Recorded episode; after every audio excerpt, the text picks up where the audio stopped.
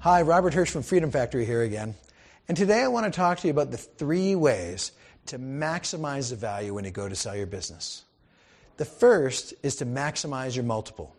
And what I mean by that is there are different multiples for different businesses, and we can talk about what that looks like. But for example, I had a company come to me to sell, and its name was something excavation. And it started off being an excavation company. But in the last 20 years, it really turned into a construction company. About 80% of its revenues were construction. Now, it turns out that multiples of this size business, and multiples meaning how much times earning is your company worth? So if your multiple was two and your earnings were a million dollars, your company would be worth two million plus whatever your capital assets are. And so the excavation company, the multiple was roughly two to two and a half. But if it was a construction company, which it really was, is four and a half to five.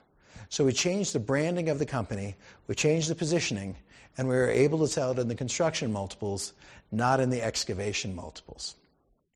Point two is recasting your financials. Now, you have to pay your taxes, and you have your EBITDA, and your EBITDA is designed to be minimized. And what we do is we do a pivot table, and we translate that to seller's discretionary cash flow and it accurately reflects all the cash and, and value that your company creates. And so by adding back your board meetings in Hawaii and maybe your health club memberships and your vehicles, et cetera, et cetera, et cetera, you really get to capture all that value. So recasting your financials is really important.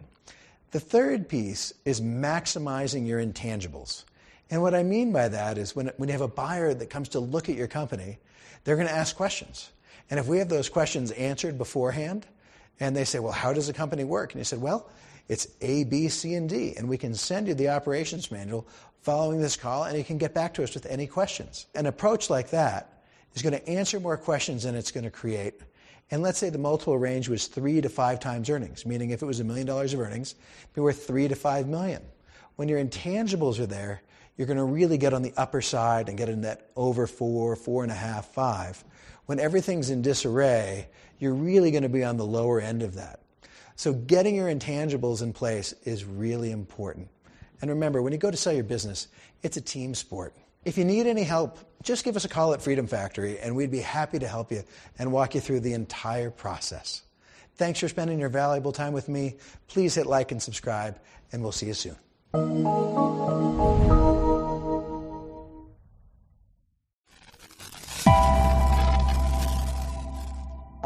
Robert Hirsch from Freedom Factory here.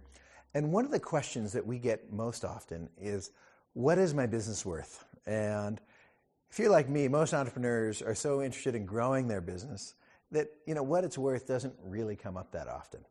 And, you know, I always focus on growing sales, and I figure if I grow sales, you know, and I run it efficiently, the business is going to get better and it's going to be worth more. And in general, that's right. But it doesn't answer the question of what it's worth. And most entrepreneurs say, okay, where do I begin? And so when I think of where do I begin, I always think of earnings. Uh, a lot of people talk about EBITDA, which is for taxes, and that can be adjusted into seller's discretionary cash flow. But you figure out how much you know your business is is worth um, based upon how much it earns, and you know it depends. There's a lot of factors. You know what industry are you in? How long has it been around?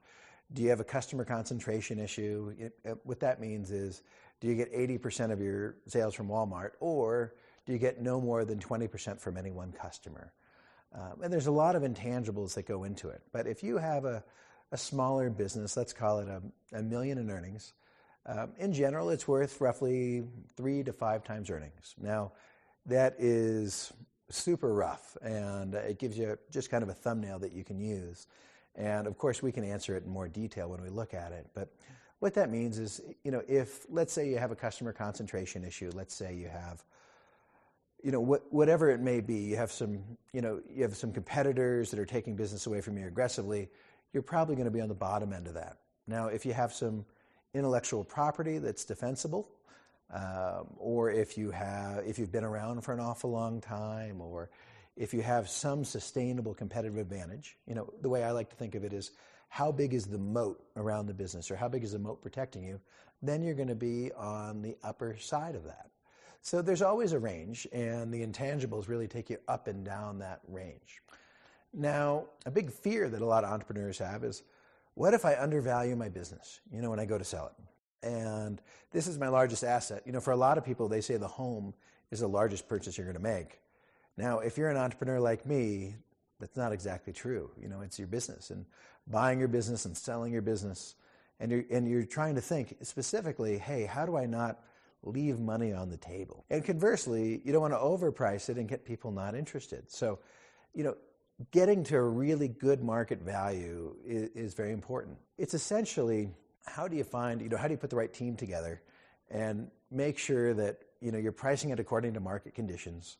You know, there's a lot of intangibles that happen. You know, for example, let's say, um, let's say the tax environment's going to change. Maybe we're going to have a, a new president this year, or maybe we're going to uh, maybe we have some tax reform going through that's going to affect long-term capital gains. Uh, well, that might make you want to close before the end of the year. And so sometimes when we have those artificial either floors or ceilings, they really affect our, our market timing. So we want to stay pretty focused on that. But in general, to me, there's appraisers, and appraisers are really good for for estate sales, um, you know, for things where, where nobody's running it. But the problem with appraised value, especially in small business, is nobody's willing to, to write a check for that. So if an appraiser says, your business that makes a million dollars is worth five million and no one's willing to write a check for that, it doesn't do you a lot of good. So for me, I buy and sell businesses full time. It's all I do.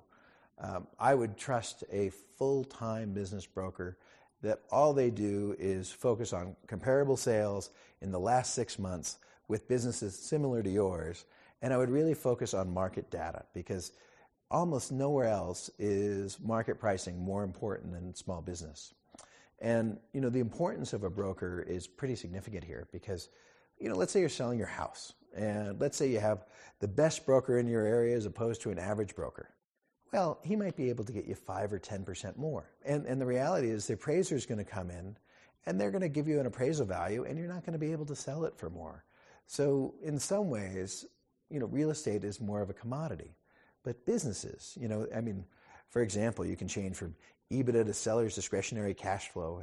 If you have a range like we used before from three to five times earnings, you know, if you can get a broker that gets you away from three and gets you towards five, and your business makes a million dollars, you just made a million and a half more, and you know, with an effective 23% tax rate, that's awesome. You know, that's a million dollars more in your pocket. Or, for example, um, you know, sometimes I've worked with businesses that were in the wrong industry classification, and maybe they started off there but maybe they've evolved as your business has grown over the last five or 10 years to a totally different industry classification. So it's taking it to market, putting a story together, maximizing the sale of your business. Those are the things that are really important when you think about selling it. I hope this is helpful for getting what it's worth. If you want to call us over at Freedom Factory, or if we can give you any help whatsoever, we'd love to do it. So uh, please hit like and subscribe. Thanks for watching, and we'll see you soon.